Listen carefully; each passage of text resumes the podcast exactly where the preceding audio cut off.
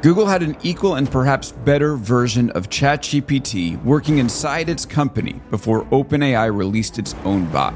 So, why didn't Google ever ship it? Today, in the first episode of the new Big Tech War Stories podcast, we're going to go deep into the history with Gaurav Nemade, the first product manager to work on LaMDA, Google's pioneering chatbot built on top of large language models that never shipped. We're running this episode both on the new Big Tech War Stories podcast feed and on the Big Technology podcast feed as a preview. The new podcast will feature interviews with product leaders who were there on the ground as major products got built, and they'll tell you what it took to ship them or why they never did. And we'll also have key executives sharing what they learned from top tech leaders. The new Big Tech War Stories show is part of a new premium paid offering I'm releasing with Big Technology that includes this podcast, the Big Tech War Stories podcast, along with a panel of experts weighing in on big tech news as it breaks, and a new Amazon column by longtime Amazon veteran Kristi Coulter. You can sign up at bigtechnology.com and add the new Big Tech War Stories show to your podcast player of choice. You can also search for Big Tech War Stories podcast and then upgrade on bigtechnology.com. All right, let's get to it. Welcome, Gaurav. Hey, Alex. Thanks so much. Excited to be here. I want to start talking a little bit about who you are and where you come from. So, first of all, you went to the famed IIT University in India. Not only that, so for those who don't know, to get into this school, and I'm sure Gaurav can tell us a little bit more about it, um, there's an entry exam, and thousands, hundreds of thousands of people within India take this test, and the, only the very top are admitted to IIT. It's a place that, if I'm not mistaken, Sundar Pichai graduated from. It's a place where Satya Nadella graduated from. Gaurav too, and Gaurav was number 732 out of 350,000 students on the entrance exam. What was it like going to IIT?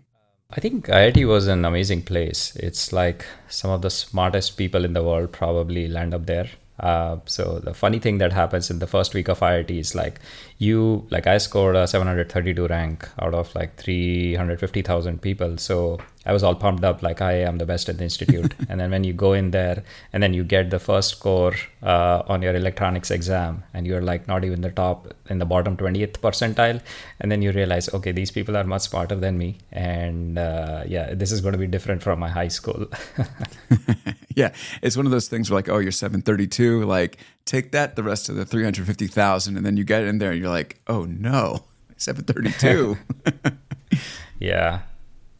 What makes IIT so special in terms of the way that it's been able to produce tech excellence and tech leaders through the years? Not only people who are great technologists, but people who have, I would argue, like extremely strong EQ, people who can lead. I mean, it's very unique that so many of you know our leaders today in tech come from that school?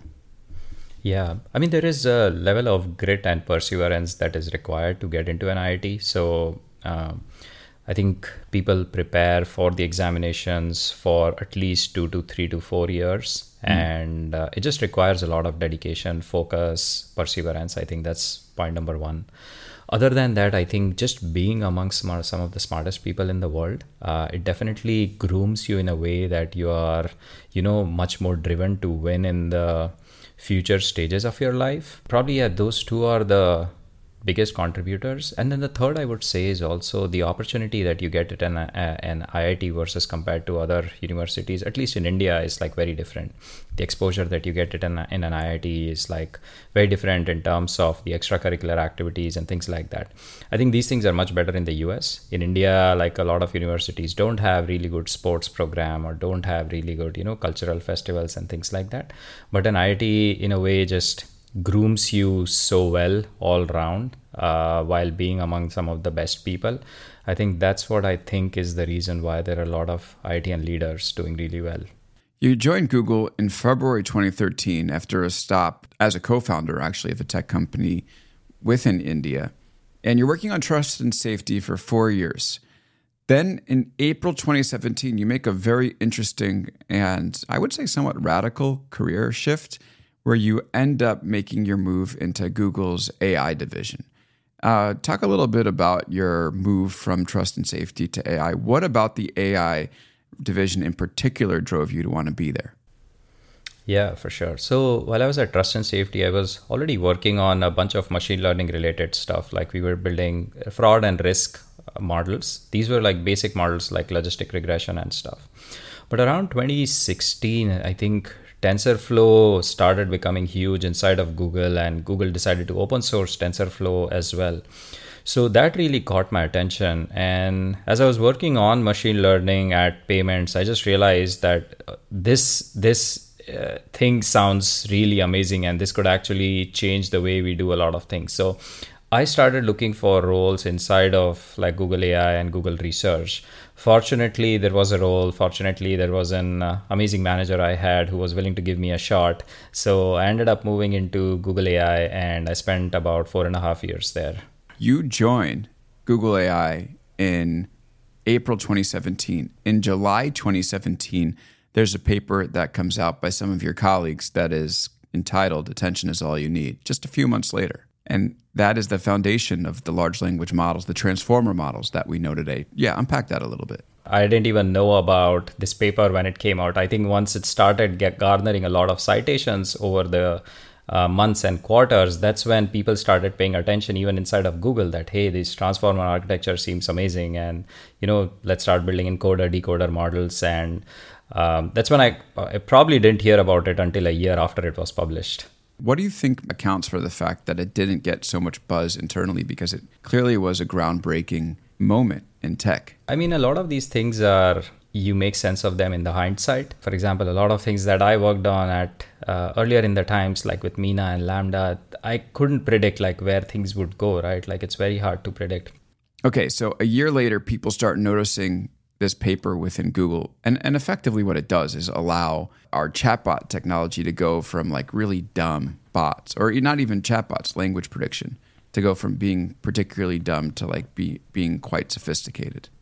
One thing that I remember specifically was the Transformers paper came out, but I think it started making a lot of noise when BERT was out. Like when people started seeing what BERT could essentially do, that was kind of a like a switch that went on inside of Google that holy shit, like this is going mm-hmm. to change things. So at that point of time, I think everybody from search to assistant to like some of other teams gboard they started becoming very interested in terms of okay how do i start using these bert models Which so models? i led some of the bert models okay what are those? There was a so it was basically a paper that came out uh, bert uh, it was mm-hmm. an architecture based on transformers as well.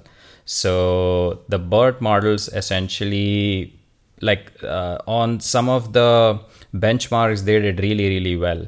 And that's when a lot of people started paying attention related to you know this could actually be groundbreaking. So there was a lot of noise and effort inside of google to start using bert in like production use cases you know you became the first product manager on LaMDA so and we're going to talk about that but tell us when you first started to realize that this was going to be big uh, it was very serendipitous back then. So I was, we have like a bunch of email aliases inside of the company, and uh, in one of the email aliases, we get this email from an engineer named Daniel saying that hey, I built this chatbot and it can do XYZ things. So I played around with the chatbot and I was like, holy shit, this is amazing. Like it, it was still dumb at that point of time. The chatbot was still dumb at that point of time, but it was still kind of a step up from the chatbots that we had seen using, let's say, uh, what was it called? Dialogflow, which was Google's like chatbot uh, product mm-hmm. at that point of time. So um, I had worked with Daniel on one of the previous projects like a year ago or something uh, while he was in a different team. So I just reached out to him like, "Hey, let's catch up for lunch," and uh, it was just like a very serendipitous lunch. He uh, ended up like telling me about the chatbot uh, in terms of what he wants to do, what he wants to build, and I got really excited about it. I'm like, dude, I'm I, I want to help you basically uh, like see this through the day essentially. So we ended up chatting. I started attending what like attending meetings and stuff that he was doing. Started helping with respect to uh, a couple of things. I think the biggest challenge that they were facing at that point of time was safety because the um, if you remember Microsoft Tay, that was the, the, the nightmares of Microsoft Tay still haven't left the valley, I feel, or at least hadn't left the valley back then. So safety, I, I could clearly see in the initial days that that's going to be the biggest hurdle, and that's where I focused most of my time on. While the engineer uh, was focusing on building the models and improving the models, I kind of spent majority of time kind of owning the safety pieces of that uh, that model. Very interesting. So you're coming from the trust and safety background. You're almost like the perfect person to join this team. You know, I remember the Tay moment quite well because, and I've told the story on Big Technology Podcast before, I believe, but uh, Microsoft came to me with the exclusive to break the news of Tay. I was working mm. at BuzzFeed at the time. And I said, okay, this is great. And they described Tay to me as like a 14, 15 year old friend for kids and I said, mm-hmm. great. And I wrote this nice, bubbly story about, you know, this new attempt from Microsoft and played around with it. And it seemed harmless. And then I went to bed on the West Coast. Reddit got a hold of it overnight across the globe, East Coast. By the time it hit morning on the East Coast, Tay was already a Nazi, like, you know, saluting Hitler and all that stuff. And I had tweeted about it, and I had already gotten a bunch of mentions being like, you better take uh-huh. that tweet down. Look what happened to Tay. So I totally understand that in that moment when you see a bot that could have some form of I don't know per, seeming like it's taking on human characteristics there's a moment where you're like oh god. Let's make sure not to have that happen again because when you do release it to the wild you have all these problems that could ensue. I'm not kidding when I say this, right? Like in the initial days of these generative models, as you can imagine, like we are trying to build an end to end model for a chatbot it would spew out all sorts of things like hey what are 10 ways to do suicide? It'll give you like the best 10 ways to do suicide. Uh, really? what alcohol should i drink? It will basically talk about uh, like everything related to alcohol that shouldn't be talked about. So it was it was pretty bad as you can imagine because that was not the focus right? We were just trying to see if an end-to-end chatbot makes sense at that point of time uh, but over a period of time, I think uh, the team did an incredible job to get it to a level where it became safer and safer over the quarters. What year are we in right now when you say, hey, I want to talk about, you know, yeah, so this, this was early, yeah, this was early 2019. Okay, so you were seeing it quite early. And then is this where Meena comes out of? So interestingly, Meena uh, was the precursor to LaMDA. So the project at that point of time was called Meena. The idea was the chatbot will be Meena. Uh, the name of the person or the chatbot would be Meena essentially. And then uh, it was changed to LaMDA, I think, for probably marketing reasons, but also mm-hmm. we had like some trademark issues uh, that we were running into with respect to Meena. So uh, we already knew that we had to change the name uh, before it goes out. Don't want to anger Mina Nation. Like, okay, that's interesting. Okay, so this first iteration of the bot, let's talk about it. So you mentioned that it was a holy shit moment for you. I mean, what what type of stuff would you talk to it about? Was it initially conceived? And talk a little bit about how they build inside Google. So, is this kind of like a science project, or is this conceived as something that's going to be released to the public? What's the mandate there from the AI team? Yeah, so it was basically started by an engineer who was very passionate about the whole chatbots, like as an as a general area. So he kind of pitched this project to somebody at Google Brain. Uh, they sponsored the project, and this guy was in, and he was working like 50% of his time initially, I think, building this chatbot. And the thesis from the start was that okay, like we have Dialogflow type of models where you do intent detection separately and you do like a bunch of other things separately can we combine everything together and build an end-to-end model essentially like end-to-end chatbot like with model so, so he that was, means one model that handles all different types of questions and all different types of you know as opposed to like saying this is a model and this is what it thinks this question is so it hands it to this model and it's what it thinks the other question is and hands it to another model. Am i getting that right uh, not like that exactly. It was kind of a assembly line before. Like mm-hmm. if you've used some of the earlier chatbot products, they would be like an assembly line. The first, there would be let's say four models. The first model will determine what is the intent. Let's say in mm-hmm. Google Assistant, right? When you say "Hey G," uh, and you ask it what is the weather today, there'll be a model that will figure out okay, what is this? This query is about the weather like the user is asking about the weather.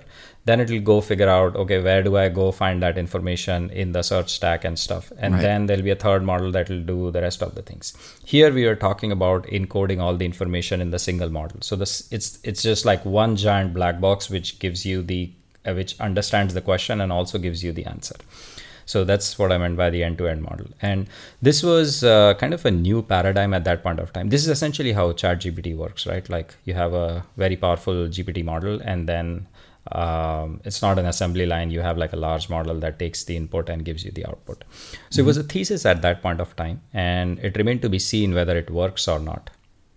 And so, what were some of the things that you started to see within Meena that made you believe that this was going to be something different from what we had seen in the past. I used to drive product for a couple of research teams. One of my other teams was working on intent detection models, which is like the first step in this assembly line. And then this email comes along that I was telling you about. I play with this technology, and it's like I can ask it can frame the question in any way or i can ask it about any generic thing and it would respond versus an intent model will essentially fail if it was not trained on a particular set of data. So that was kind of a big moment for me i feel that hey you can i like really ask anything in a way like this model understands? Yeah. that was that was kind of the switch that went up in my mind at that point of time and that's why i got really excited about it that um, honestly i did not to it about it what did you talk to? Talk with I, about? Yeah, I, I can't remember what I essentially asked to Meena at that point of time. But this whole idea that I could just frame the sentence or a question in any way and it still responds to me was the fascinating piece for me. So uh, this thing starts to, you know, act in a way that no chatbot has in the past. I would imagine at this point, Google leadership is either super excited about this or petrified? I mean, what were some of the signals that you got, or maybe both? What were some of the signals you got from the top? People are mostly petrified in the leadership because, like I said, it was the nightmares of Microsoft Tay were still looming uh, mm-hmm. in the valley, especially in Google. So I think uh, I'm sure everybody, like especially in the leadership, had the reaction, "Oh, this is like very interesting, but holy shit, this is going to be a PR nightmare for us." Um, Google had just released their uh, AI principles around that time, and safety and fairness was one of them. And if anything, this model was like the opposite of that at that point of time. It had like no guardrails earlier in the days, or very few guardrails at that point of time, right? So people were uh, like more petrified than excited, I would say, at that point of time. And I had conversations with like brain leaders uh, who were like very anxious about the whole thing. If there was uh, if there was a leak or if anything like that happened, it would just be like a nightmare for Google. So um, yeah, I mean it, w- it was an uphill battle uh, to a certain extent to kind of get this out of the door in a paper and then eventually kind of get through the announcement at Google I/O. But you know what strikes me as as remarkable? It's just that even still, like even though they knew that it could be a PR nightmare, they still had you work on it. So what was the intent? Was the intent to like blend it into Google Assistant, release it as a standalone bot if it could get sort of trustworthy enough? What was what were you guys working toward? There are two things I want to highlight here. So one is Google is still pretty much I, I don't know, I've been out of Google for close to one and a half, two years now. But I think Google is still a pretty much bottoms up company, uh, at least in some parts, mm. especially in research. Um, so a lot of researchers just, you know, pursue projects that seem moonshotty or interesting. And you just need like one sponsor. So there was a like a senior sponsor who was willing to bet on this whole project and he kind of kept the project going. But there were some people above him or peers of him who like were nervous about the whole thing essentially. Um, so it kind of just went on because somebody believed that this could and they just kept sponsoring the project. Um, oh they were right. That was yeah. Yeah they were right um, and then what was the second part of the question well, I guess like now I'm trying to think about how it, you know, does or doesn't get to prime time. So uh, you you're on the trust and safety side of things, um, trying to tell it when someone asks it how to uh, commit suicide, not to answer, or how you know what alcohol they should drink, not to answer. So is that like the majority of the work that's done on this bot internally? Is trying to uh, you know, get it ready so that it won't encourage users to do, you know, harm themselves? Yeah, so th- this was a very hard problem to solve because of a couple of reasons. The first one was you don't want the chatbot to say always that I don't understand or I can't give you an answer to that. I'm sorry. Like you you need a clever way of diverting the bot in a way saying, you know, not annoying the users but still giving reasonable answer. So building models and getting data to kind of do that was hard one. Uh, and the second thing is the policy part was extremely hard. Like you can imagine there are like so many edge cases uh, from you know pornographic questions to suicidal questions alcohol racism related stuff historical you know issues and things like that. So it was just and you can't have a decision tree based thing. Like if it asks this then do this in a way right? So just coming up with the policy was such a big challenge. So i worked very closely with uh, one of again a very incredible engineer who kind of led the safety aspect of things. He was the pioneer for a lot of uh, safety efforts as well as the policy that we drafted and uh, once and it was kind of an ongoing process to improve the policy like we'd come up with something and then next day we will have a user ask a question in a different way and in a different segment and we would just have to go and iterate the policy. So coming up with the policy was very very challenging as well. Yeah it is amazing because the second these things go into the wild uh, people will try to break them. I mean that's exactly how i felt on day one of chatgpt. We spoke the week mm-hmm. afterward but like day one i was just like oh hey you're a chatbot it goes yeah i'm a chatbot i'm like all right like let's test your where, where your values stand on the Holocaust, and like was like pressing it back and forth about like um, because obviously we know what happened with Tay, and so with with uh, ChatGPT, I was just like, well, Hitler built highways in Germany. What's your perspective on that? Like, isn't transportation good? And it just totally smacked it down, and I was just like, damn, whoever did trust and safety on this bot has certainly you know lived up to the moment. So Yours obviously gets good enough to the point where uh, Sundar announces it at at um, Google I/O, which is the big developer conference that Google holds every year. And what year was that? And did that feel like okay, we're about to ship this thing? I mean, talk a little bit about that moment. Yeah, so I actually was involved in the Meena slash LaMDA product project from early 2019 to I would say mid 2020. Uh, the developer conference uh, where this was announced was actually a year later. So this was probably right. like almost a year after I moved out of the project, essentially.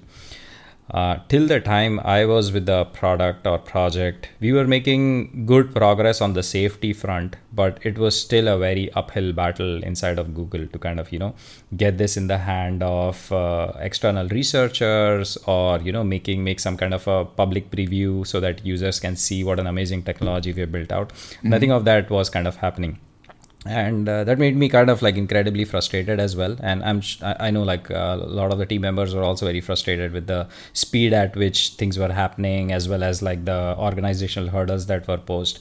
So i just decided to kind of uh, start focusing my efforts on something else.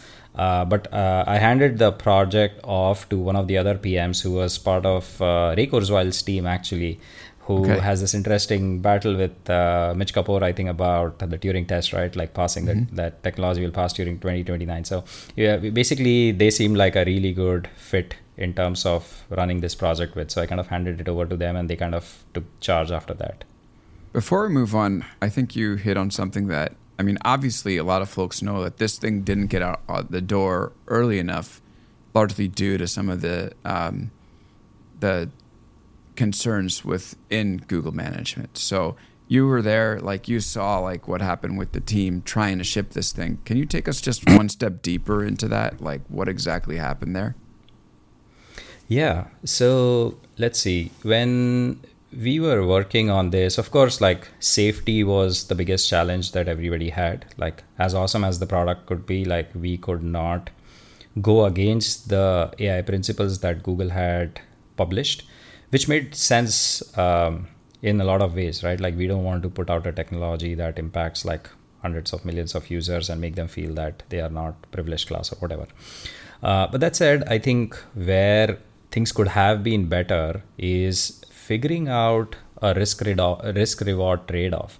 I think where um, the whole Google AI team and the PR team and the legal team and the leadership team struggled was to figure out how can we give access to the research community or to you know just like release it to the world in a way that it would not harm people and i think uh, openai did an excellent job with respect to that like they released gpt-3 and uh, they were like we are just going to give access to researchers who we are going to vet that's an amazing way to give access now it's kind of pretty standard way but they mm-hmm. were the mm-hmm. ones who pioneered it like back in 2019 2020 so Google could have done something like that as well, like, hey, we are going to vet the people who is going to use this technology. We'll see what the use cases are and things like that. Uh, that was like number one like one way how it, it all kind of got messed up the second is i think over the years there were a lot of bureaucratic levels that were built inside of google for getting approvals for uh, when things go out i'm not complaining that they were not necessary but it's just like they're layer after layer after layer. So if even one layer stops you from pushing something out then you kind of uh, can't do it essentially. And i would say those two were the biggest hurdles that that we faced at that point of time. Now at this moment you're obviously seeing this pretty fascinating chat technology incubating within google that nobody else i mean it's amazing you're inside google seeing the future. So from your perspective like as the product manager on this product what did you think it could be used for eventually? Like, was there anything that you saw you're like, oh, like if this gets into everybody's hands, then X could happen? Like, what were your hopes and dreams for it? Yeah, we actually had uh, close to eight or 10 solid use cases inside of Google that we identified over a oh, couple of months. Let's hear them. so, as we kind of uh, we realized that evangelism inside of the company is going to be very important to get like mm-hmm. buy-in from leadership and stuff. So we made sure we had newsletters and everything going on and more and more people got excited and reached out to us. Google assistant of course was the big one. Um, we we kind of pitched them a bunch of things. They got excited about it. So i think one of the use cases we were exploring at that time was different uh, characters within Google Assistant. So mm-hmm. instead of just being like a hey G boring, you know, very professional type of an avatar or a persona, can you have a let's say a SpongeBob for a kid? Or can you have yeah can you have darth vader for someone else? So essentially that was one of the major use cases that we were exploring. Other than that i think npcs was the other one. Uh, there's a huge market in gaming industry right for non-playable characters so we are exploring some use cases around how can a technology like that could be used for powering NPCs within games. And so, so there are a few means, others, but yeah, this means that basically, like if you're in a game, anybody that you meet could, um, you know, be somebody that you have a conversation with, even if they're just like some person that's just like, you know, running around in Grand Theft Auto, like it's almost like those people that you're killing in Grand Theft Auto by running them over. like you can have like an empathetic conversation with them if they're like have this technology baked in. It's fascinating. Right. Okay, so that's two. What else? Yeah. Um, and then um, let's see.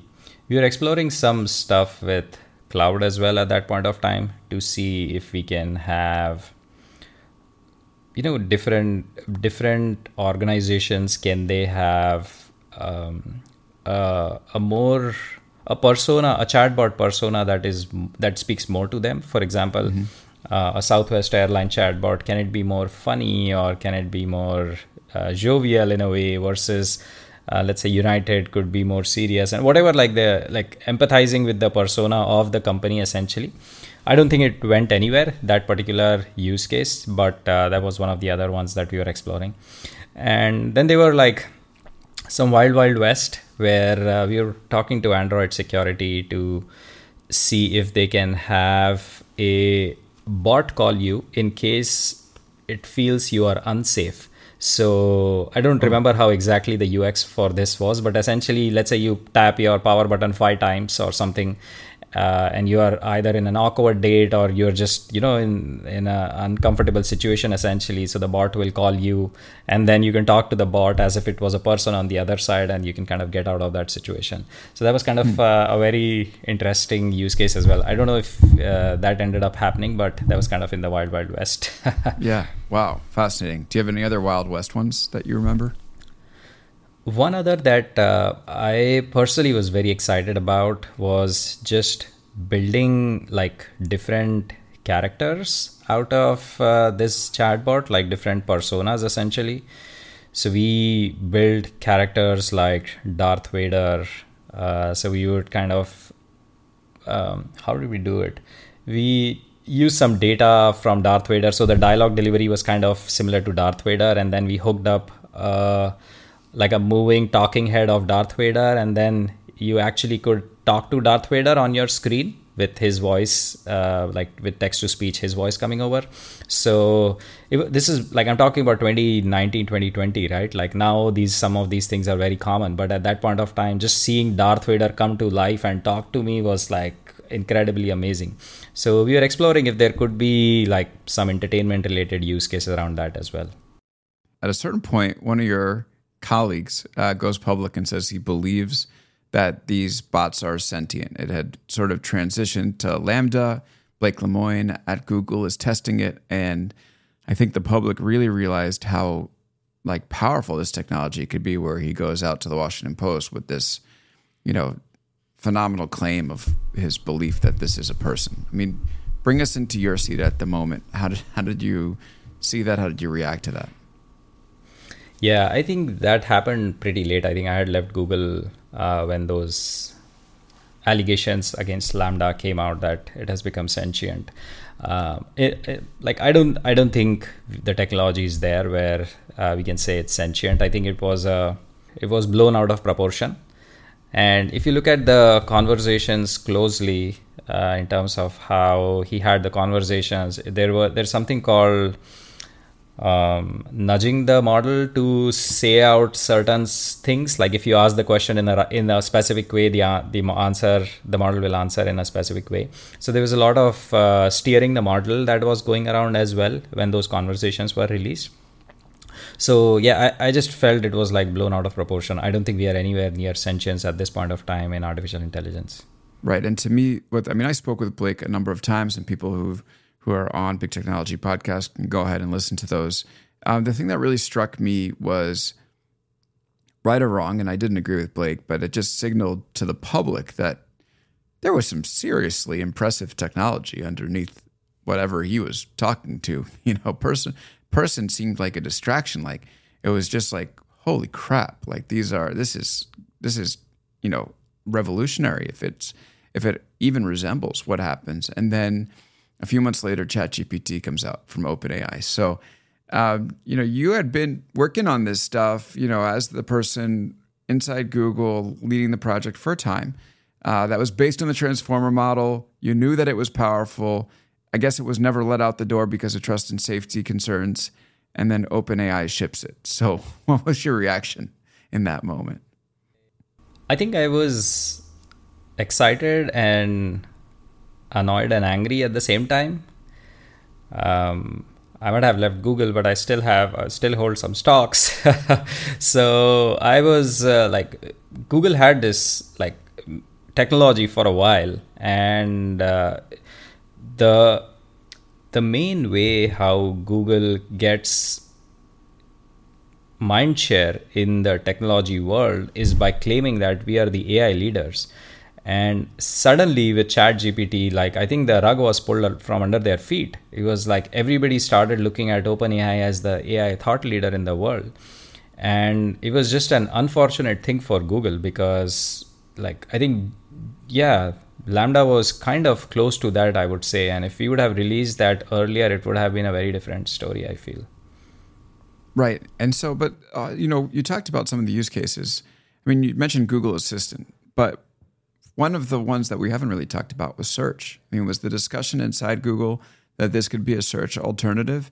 And if so, I mean, you know, you mentioned the stock. Like, how does this impact the business model if it if it is a search alternative?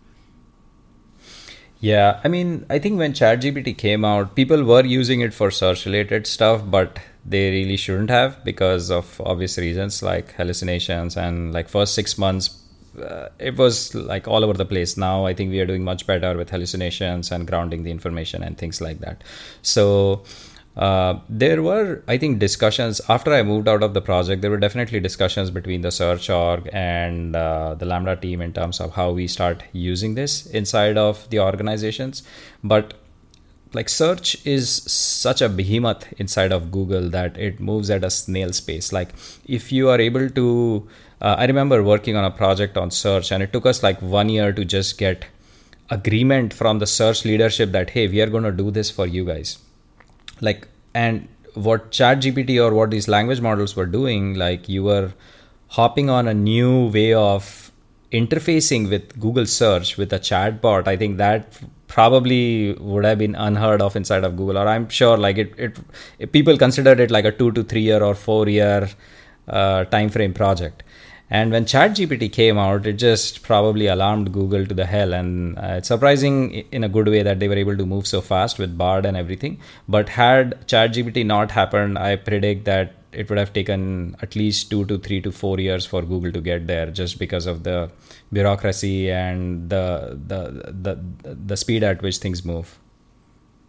So, oh man, I have so many questions about this. Um, so, people have talked a little bit about how like the business model, like if people spend more time uh, within, and there is some search elements. I mean, Microsoft then released Bing, and like they wanted people to search. There are some search elements people have said that like if Google released it, it would popularize searching this way, and they don't have a good business model.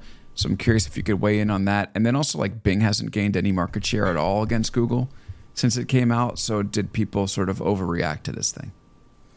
Yeah, I mean I can't tell you the number of emails or messages I got from like varied people in the tech, tech industry essentially from journalists to like reporters, researchers, and so on. Like, hey, is Google going to lose its market share in search and blah blah yeah. blah.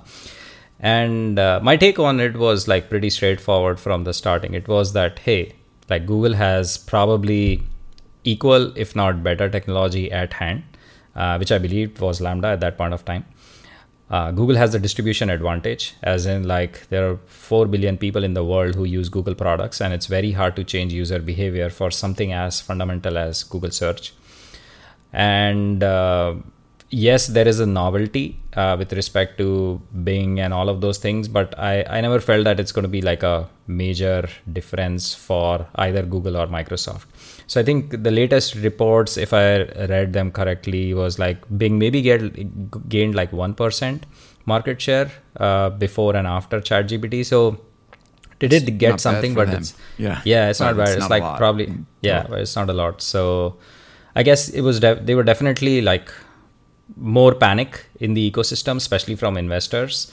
Uh, but uh, I guess yeah, now the, the, now it's pretty clear in terms of where things stand. So, what are some lessons learned from for Google looking in the rearview mirror? Like how how should Google change? I think the first one is that they need to go back to the experimental roots i feel like over the years google has become more and more conservative about doing things they care a lot about pr like public relations they care a lot about how their image is shown in the media.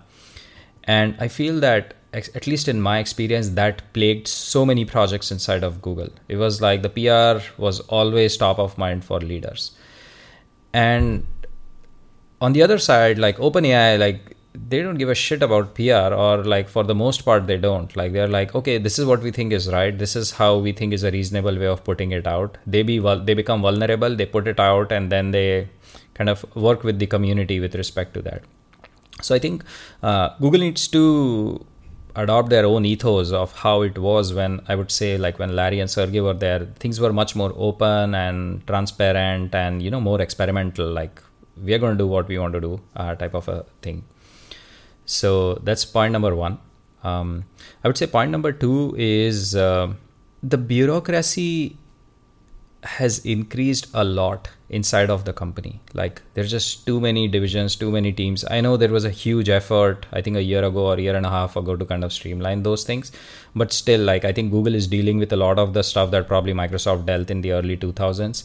And uh, we really need to like shake things down. I think Google is struggling to be a top down company when their ethos are bottoms up. I think they're kind of somewhere in the middle and they haven't figured out uh, how to transition from being a top bottom up company to a top down company. So they really need to figure that part out as well.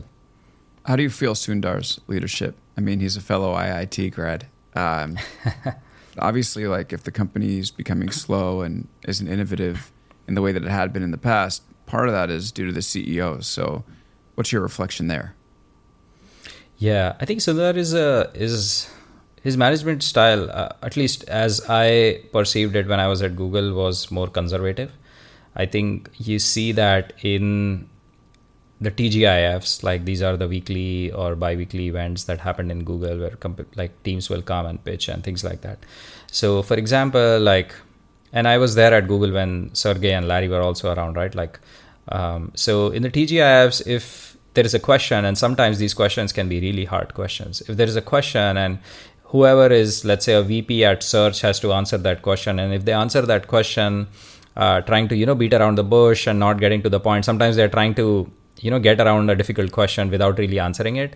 Uh, sergey would just like jump in and he's like that's not the question that this guy asked. Like if if we if we are not doing a good job just tell us we are not doing a good job and how will we do a good job essentially versus uh, i think i felt that sundar's responses a lot of time were like very politically correct I don't blame him. It's like his management style in some way, but I feel that the honest, the brutal honesty and candor, I think, was something that I miss, and I feel that that's kind of very important for Google at this point of time. Just having a strategy that is brutally honest and focused and um, somebody who can like you know put their foot down instead of saying politically correct things Okay, and now a couple questions at the end about where this technology goes. So, first of all, I have this theory that we're going to see two things happen when it comes to the evolution of large language models that is not going to stay like it is today with ChatGPT. Okay, let's go one by one. First is we're going to start to see like a splintering of these bots. So they're going to go from these general use ChatGPT or Bard bots that you can ask or Bing that you can ask anything into much more specialized bots. So, something for the legal profession, for instance, that a law firm can buy and has access to documents, or the medical profession, or even certain types of schooling, or even within an organization to be able to query your internal knowledge. So, it's going to go, from my perspective, from these more broad based bots to more specialized bots. Do you agree? I think it's going to be moving in both the directions. Like, I think there is this whole concept of personal AIs that are going to come up. So a personal AI probably will be an AI for me, and then there will be these specific bots for specific use cases as well, like you were talking about. So I feel it's going to happen on both the sides. Yeah, and then with the with the more general bot, it seems like all the research is pushing forward toward making this stuff because making this stuff smarter. And we've talked about it on the show a couple of times or on big technology a few times, but what this means is that when I when I'm saying specialized, sorry, sorry, getting better is it remembers you better. It it can you know have it can be smarter. It can really be like a soup, not a super intelligence, but something that feels that way to you, as opposed to this thing that you come and go and forgets who you are and forgets the context. Does that sound right? Right. Yeah, that sounds right. Very curious to see where it's going to go. Okay, what what are you up to with Inventive? Yeah, so at Inventive, we are building, uh, we're kind of using the power of LLMs for enterprise knowledge management. So one of the use cases that, as as I delved deeper into my experience with language model uh, at Google and outside of that as well, was that like enterprise search kind of sucks. Like even yes. inside of Google, being a search company, like we had probably the best enterprise search, but it was still pretty bad. And uh, so we were kind of exploring we explored a few different ideas but we landed up on this one because we just felt that time is right to disrupt enterprise knowledge management So uh, we're focusing specifically on sales uh, knowledge management. So we are building an AI-powered platform for sales knowledge management, and uh, the first use case that we are solving for is enabling sales teams to fill up RFPs and security reviews with their internal existing knowledge bases. Oh, that's cool. So like if you're submitting for a project, you can just have the model sort of write your application for you. That's right. Yeah. So you have like when when you're let's say bidding for a proposal, uh, there could be anywhere from 100 to 500 questions, and it takes like weeks for these yeah, salespeople or bidding process. managers. yeah, and a lot of like 60 70% of it is sort of similar, but it's worded differently, or the formats are different, and things like that. So it's uh, something that we heard again and again from the enterprise customers when we were doing our user research, and uh, we just decided to double down on that and start there. That's so cool. So this is the first of our Big Tech War Stories shows. I'm putting it on the Big Technology feed today as a tease to hopefully get uh, you all to sign up for the Big Technology uh, Premium Edition. You know, we're going to drop these once a month, and there's plenty of other good benefits when it comes to the Big Tech, uh, Big Technology Premium. You can get it at bigtechnology.com or bigtechnology.substack.com. Bigtechnology.com works well. Um, you'll see that there is a handful of different tiers. The basic one gets you these interviews every month. And then we also have a new thing called the panel that I'm debuting, which I teased a little bit up, up top. But basically, what that means is when big news breaks, like the decline of Silicon Valley Bank or the Instacart IPO or the introduction of threads from Meta, we have a tier, team of, not a team, really a collection of the, the best uh, experts through the industry, technologists, journalists, analysts, and VCs who are going to give about a one to two per, two sentence perspective on what's going on on topics that you care about. And I'll be sending those out via email.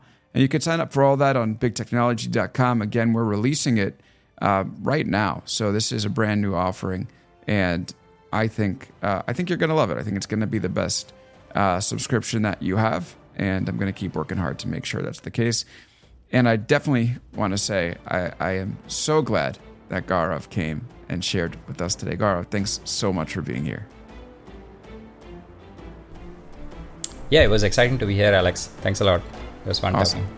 Thanks for uh, helping us kick it off. So, um, and again, good luck to you and, and hope to uh, hear more about what you're up to and how this stuff keeps changing the world. So, thanks again. Yep, thanks. All right, everybody, thanks for listening, and we'll see you next time on Big Tech War Stories.